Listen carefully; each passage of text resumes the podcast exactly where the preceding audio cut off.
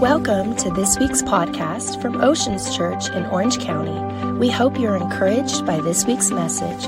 For more information, please visit our website at theoceanschurch.com. It's Genesis 45, verse 1. Then Joseph, fast, just to give you background real quick, Joseph is 39 years old when we read this passage. He was 17 when he had a dream. He spent 13 years in pits, in prisons, and in slavery. And after this 13-year period, the most powerful man in the world promotes him to be the number 2 most powerful person in the world. And then he has 7 years of crazy favor, from 30 to 37, that at the greatest economy to ever hit the earth struck Egypt. He was the leader during that time, so everyone loved Joseph. And then 2 years after that, the next 2 years were the worst recession and depression that's ever hit the earth, probably, was going on. And 2 years into that recession and depression, his brothers, who at 17 years of age threw him into a pit, threatened to murder him, actually encounter their brother, don't recognize him. So what we're getting ready to read was actually 22 years in the making. Are you following me? He's 39 years old. So it picks up reading that Joseph realizes his brothers are there before him, and he could no longer restrain himself in front of them as they stood by him, and he began to cry out. And he said, make everyone, talking to the servants in the room, everybody get out of the room except my brothers. So no one stood with him while Joseph made himself known to his brothers, and he wept aloud, and everyone, all of the Egyptians in the house of Pharaoh heard it. Then Joseph said to his brothers, I am Joseph. Does my father still live? But his brothers could not answer him, for they were dismayed in his presence. Joseph said to his brothers, watch this, please. He says, please come near me.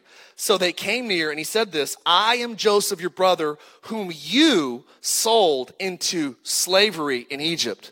But now, I love this, do not be grieved or angry with yourselves, because you sold me here, for God sent me. God, come on, sent me. Highlight that in your Bible. Before you, to preserve life. For these 2 years of famine have come in the land, and there's still 5 more years ahead. There's not going to be any plowing or harvesting, and God sent me before you to preserve a posterity for you and all the earth and save the lives by great deliverance. So now it was not you who sent me here, but God. And he has made me a father to Pharaoh and a lord to all of his house and the ruler throughout all the land of Egypt. Hurry up now and go tell father and say to him, thus says your son Joseph, God has made me lord of all of Egypt. Come down and do not tarry quickly. You shall dwell in the land of, someone say, Goshen. Pause here. Goshen was the best part. It was the Laguna Beach of all of Egypt. It was prime real estate. He said, tell dad he's moving to Orange County. Come on. And he says this. He goes on. He says, come down to Goshen, and I'm going to take care of you and your children and your children's children, your flocks and your herds and all that you have. Therefore, I will provide for you, lest you and your household and all that you have come to poverty. For there's still 5 more severe years of famine. I want to talk to you today about being or living on purpose. Someone say on purpose. Try it out. Say on purpose.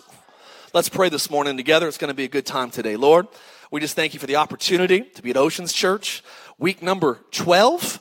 We ask, Lord, that today you do something significant. 3 months into this journey, I ask you that you would meet us where we are. I pray whether we're atheist, agnostic, if we're somewhere else religiously, that, God, you would meet us where we are today. Show us how good you are. And, God, if we do love you, I pray that you would water us with your kindness. We love you, God. I pray you bless today. And, God, continue to bless the Los Angeles Lakers. In Jesus' name. Come on, all the Christians said amen. Come on, amen, amen. Who's ever been overwhelmed? Overwhelmed. Come on, some people right now are overwhelmed to respond to that question. You ever been overwhelmed? I think one of the most overwhelming places to be on earth is a grocery store in the card section.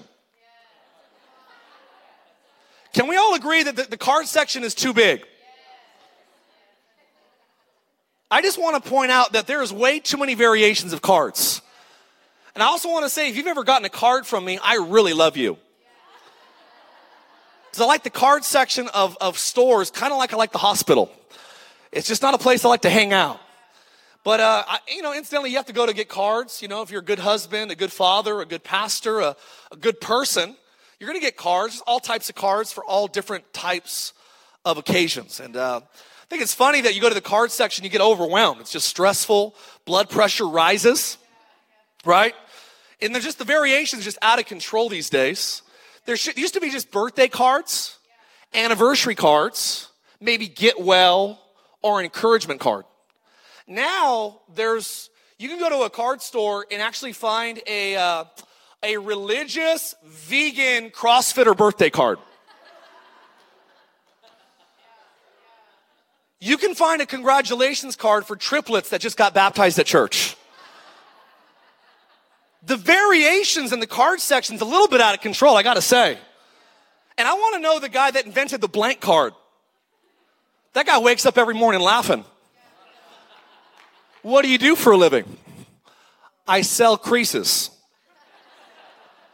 Can you imagine that all you do is take a picture of something, put it in a card section, and you're charging money for a piece of folded paper? It's crazy. We have this card, just out of control card section. It's overwhelming. And I always like to make my point that I'm looking for a funny card. Who likes humorous cards? And my goal every year is to make my wife awkwardly laugh. Come on. For our anniversary or birthday. And my brother-in-law is one of my favorite people. I always get him like older people, like 99 plus year old cards that are funny for his birthday. And, I just like getting funny cards. But, I think one of my favorite things to do is get just because cards and just send them to random strangers. And they can't even ask you why you're sending it. Just because. But there's so many variations of cards. I think one of the greatest things to do in the card section, because it is so daunting and overwhelming, is you have to keep remembering who it was that sent you in there. I think the only way to avoid a panic attack, a nervous breakdown, in the card section of Walmart or Target is to keep in mind, okay, as I'm looking at all of these variations, all of these crazy options, you ever notice there's just rows and rows and rows of cards? It's like, how do you choose the right card? And I've learned the secret of choosing the right card is remembering the person you're buying it for. Are you tracking with me today? The only way you can wade through all the minutia of options and all the crazy, possibilities in the card section is if you obsess over who is it that brought me to this place in my life? Who is the person that's responsible for getting me out of my comfort zone, getting me out of what I like to be in a place I don't like to be in, looking at random cards or folded pieces of paper? Who is my target audience to please? I actually believe that if you realize who sent you to this part of your life right now, that purpose flows when you remember who sent you here. Purpose in life flows when you realize who brought you to this point in your life. And I actually believe that the fulfillment in life comes when you start obsessing over the purpose of the person that brought you where you are. Okay, so Joseph, I love this, he's 39 years old, and I love that on three different occasions, Joseph tells his brothers, it wasn't you that sent me here, it was God. You tried to do evil to me, you threw me in a pit, you threatened to murder me, but don't get mad at yourselves, because it wasn't you that put me in the pit. And I'm pretty sure they were like, but it was. But I love the fact that listen what I've learned in my life, in 34 years, 35 in 2 weeks. Look like I'm 33 though still, right? Come on, can I get an amen in the church? 34 years of living, I've realized that many times it's not until we get to the other side of a difficult season that you can look back. My mom always says this, hindsight is 20/20. You can kind of see how that situation, that difficulty, that challenge made you who you are. I look back, my parents got divorced when I was 7. And I went to like 15 different schools in like a 24-month season. And I went to several different elementary schools. Some of them just didn't let me hang out anymore. And I was popular with the principal.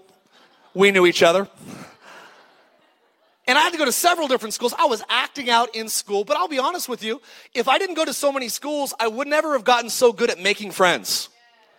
And I actually believe that it was the difficult season of my childhood that actually made me who I am today. And I've been to schools in different school districts. I went to schools with, I went to schools with like the super low income areas. I went to kind of middle schools. I went social economic schools that were wealthier. And I went to schools with athletes, skaters, druggies, partiers. I could just band people, ska. Come on, we're in Orange County, Supertones. Let's go. We went to school with all different variations of characters, and I'll be real, my difficulty in navigating all these different environments helped me find common ground with everybody.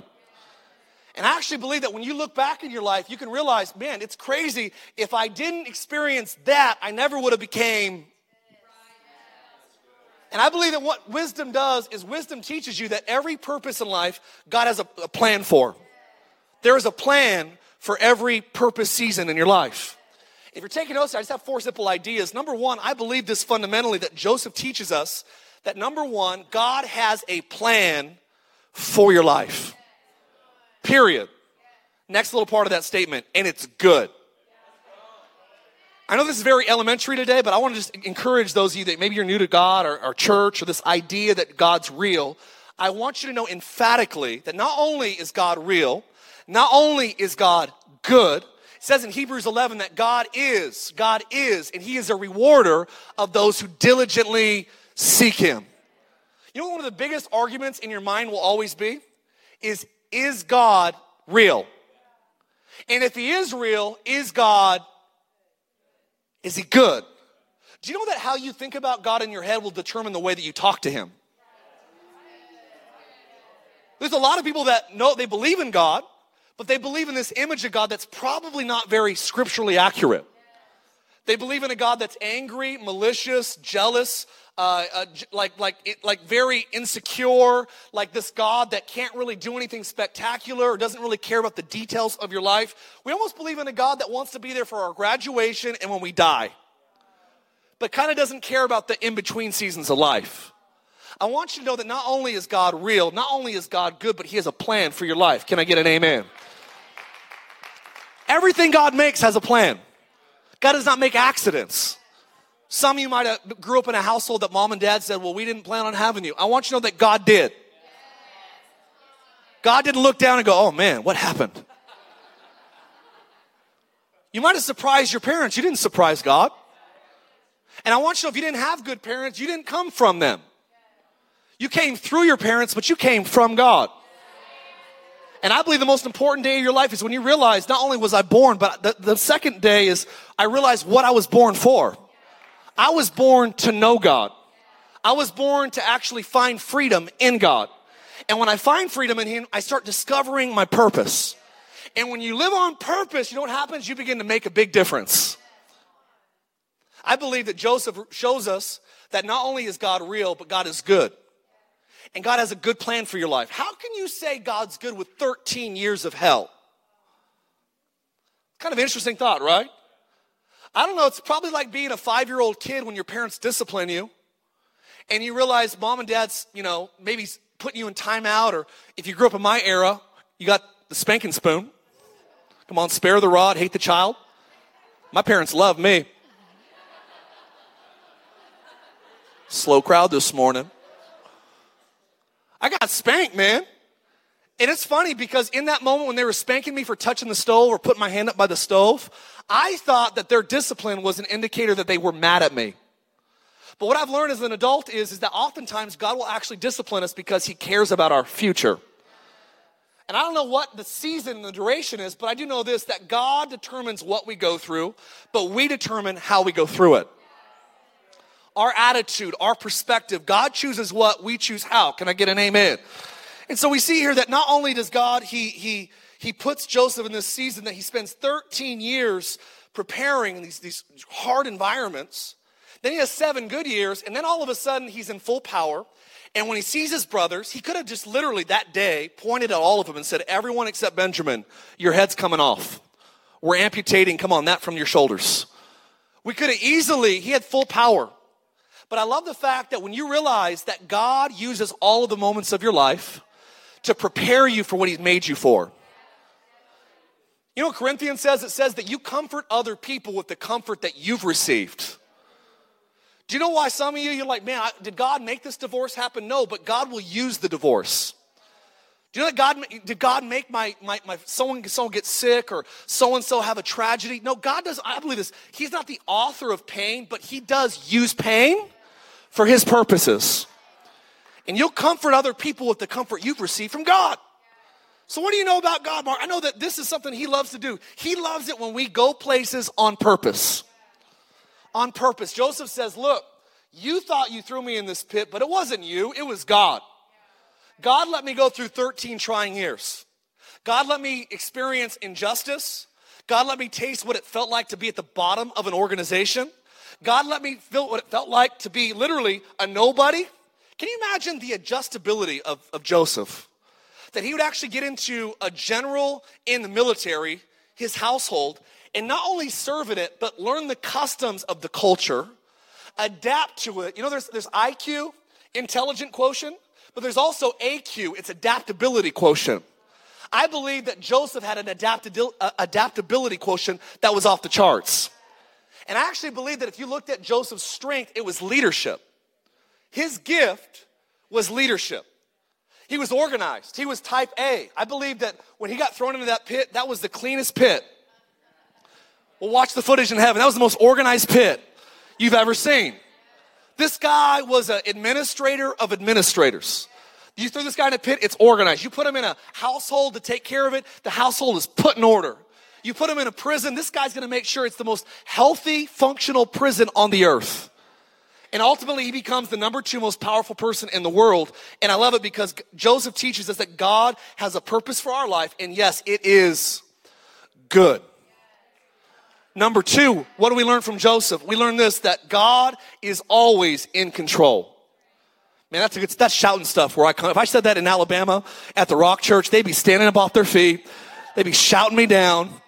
I'm telling you that God, mark my words, is always in control. How can you say such a thing? What about injustice in the world? There is injustice in the world. There's pain. God didn't promise us a life without pain on this side of eternity. Can we all agree on that this morning? That one of the benefits of being a Christian does not mean that you get heaven on this side of eternity. It's not happily ever after. It's happily forever after. Come on, can I get an amen? And I believe that there are things that happen in the world that we don't have answers for. And there's things that happen where there's pain and injustice that does hurt the heart of God and our hearts. But I want you to know that if we could fully understand God and his ways, he would no longer be God.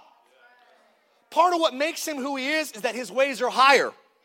His thoughts are greater. And I want you to know this, we can't judge an eternal God based upon a temporal life. Are you following me right now? Because if you judge eternity or judge life without weighing eternity, you will never see God as a just, good God.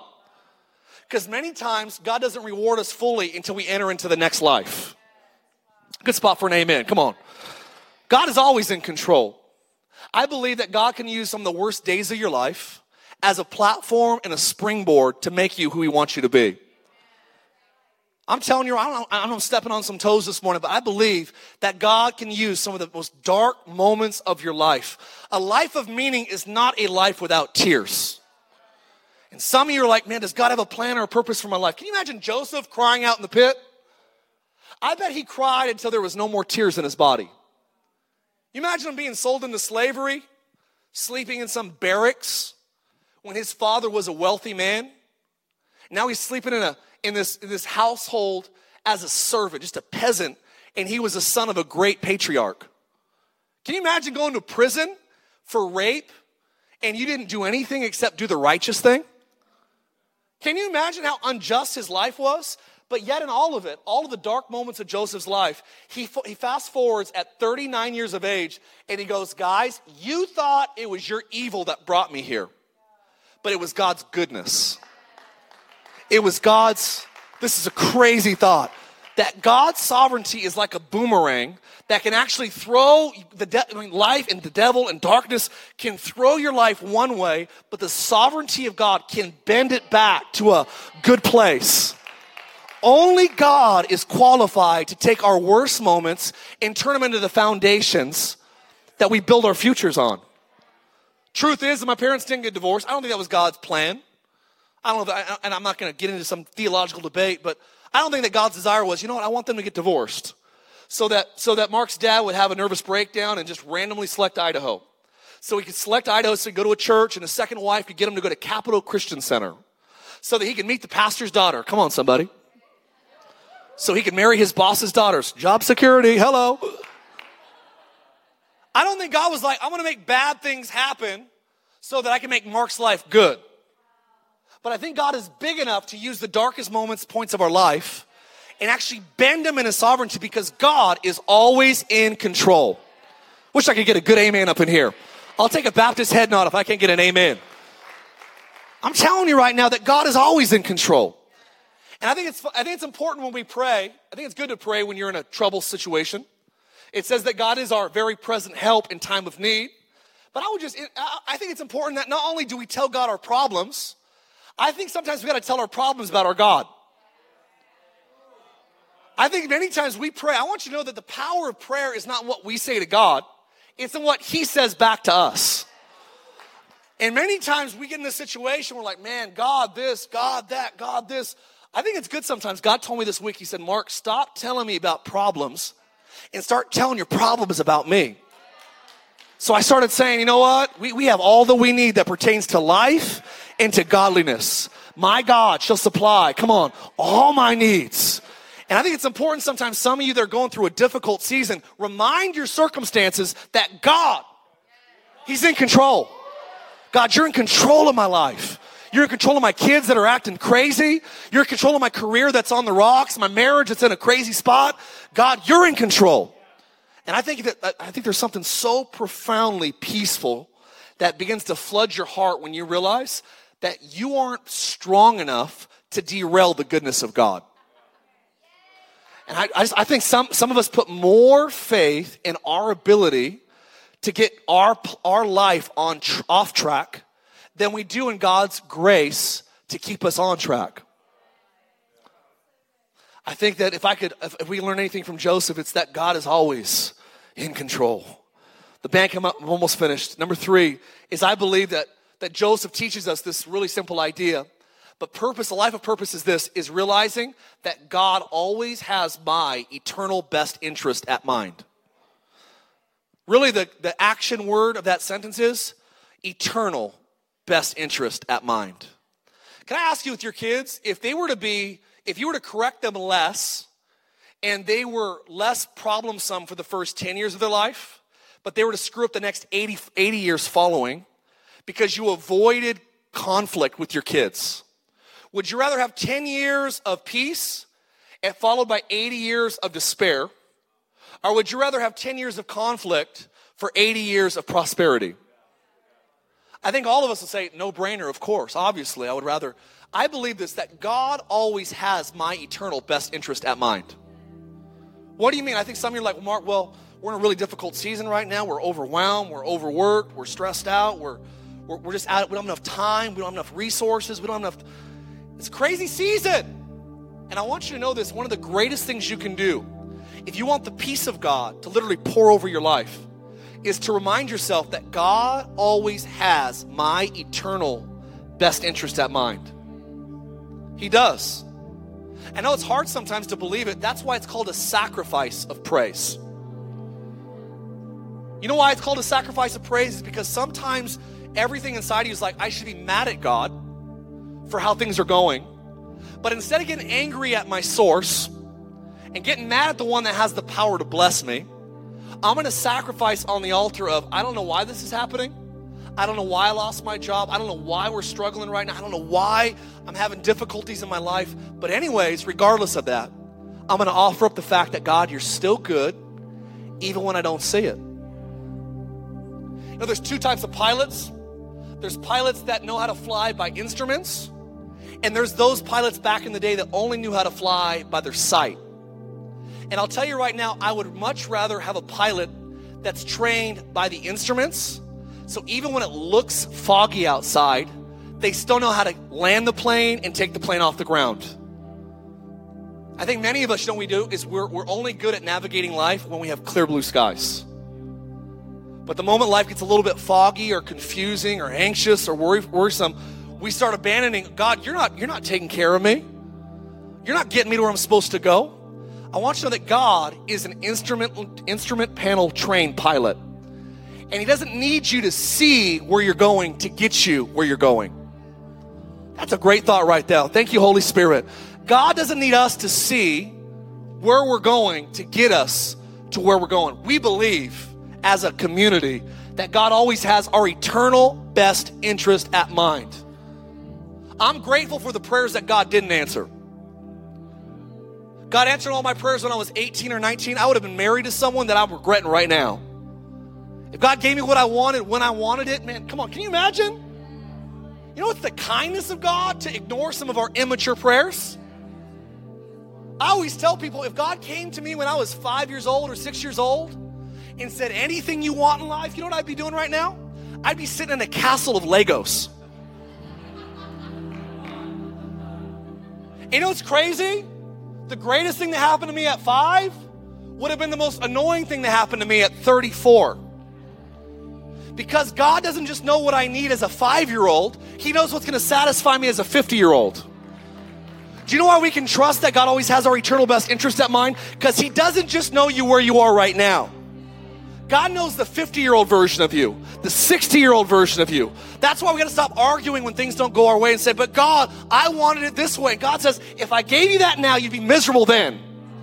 God knows every version of you, young, old, and middle age. I think it's funny that we start telling God what we need. It's like, no, I know you better than you know yourself. I don't just know who you are. I know who you're going to be. So because you do, God, I want you to know that I'm living this life on purpose by saying, God, I believe fundamentally that you always have a purpose for my life, and it's good. I believe that you're always in control. Third thing that I believe, come on, I just said it, is that we believe that God always has our eternal best interest at mind. And number four, this is just foundational. This is theology 101. How do you see God accurately, Mark? I believe this. Number four is we believe that God will eventually work everything together for good.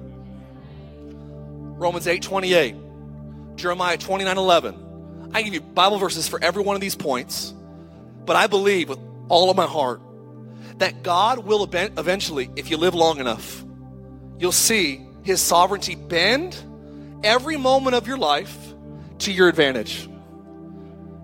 I lost my business. That's all right. It's not over yet. As long as you're sucking air, it's not done. Story's still being written. And I got good news. I feel like I'm preaching to someone this morning, but God is not done with you yet. He's just getting started in Orange County. I want you to know the greatest churches in Orange County haven't even started yet. And I'm not saying that arrogantly like we're the one. I'm just saying I believe the next 20, 30, 50, 100 years, we look back and say the Jesus People days, man, Calvary Chapel, Vineyard, amazing, right? But I believe that our history isn't going to be limited to what God can do in our future. I believe the greatest days of spiritual awakening in California are still ahead of us.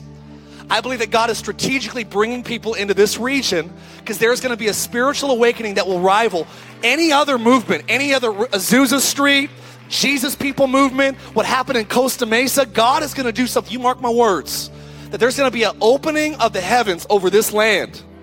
It's the media capital of the world.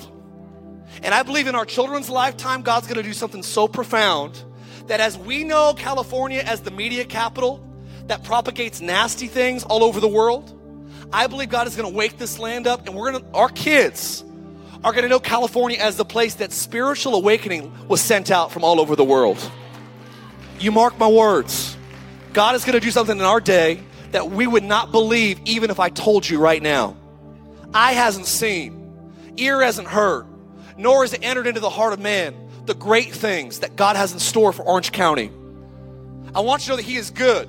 He has a plan for your life, that he always has your eternal best interest at mind, that he's in control, and I promise you, whether it's on this side of eternity or the other, he will work all things together for good.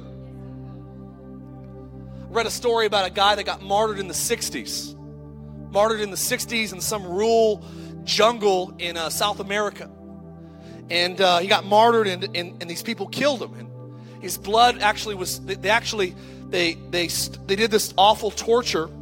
And before he was completely dead, they threw him in a river. And this river actually, was full of alligators and crocodiles. And he actually was literally eaten in this river by crocodiles. And his wife was actually in the country when it happened, but wasn't with him. And the story goes that the wife gets on the airplane. It's a true story. I just read it this week in a book I was reading. But the wife prayed on the airplane on the way home. She said, God, I don't know how, I don't know when, and I don't know why, but I do believe that good is going to come out of this. That my husband didn't waste his life. He gave his life. You see, we don't always have the promise of coming out, but we do have the ability to still go in. God didn't tell us we were going to come out of California, but he did say we're going to go into California. And this guy went into this jungle. He went into this rural place and got murdered, thrown to crocodiles. Story would go on that it was 10 years later, the law changed, and this unreached tribe that was just inland from where he got murdered never heard about Jesus ever. And there was a police officer that was sent in by the government to actually go into this indigenous tribe and to bring order because there was new laws that were being formed. This police officer was led to Jesus 2 weeks before this missionary was killed. So 10 years later, this police officer who was led to Jesus 10 years earlier goes into this tribe because he knows the landscape of the culture. And here's what he knew, is that no one had permission to deliver a message to this indigenous tribe unless they had ties somehow to this river. This river had to actually bring in some sort of like wealth or prosperity or resources. And this river was like, they worshiped the river. It was like a river god.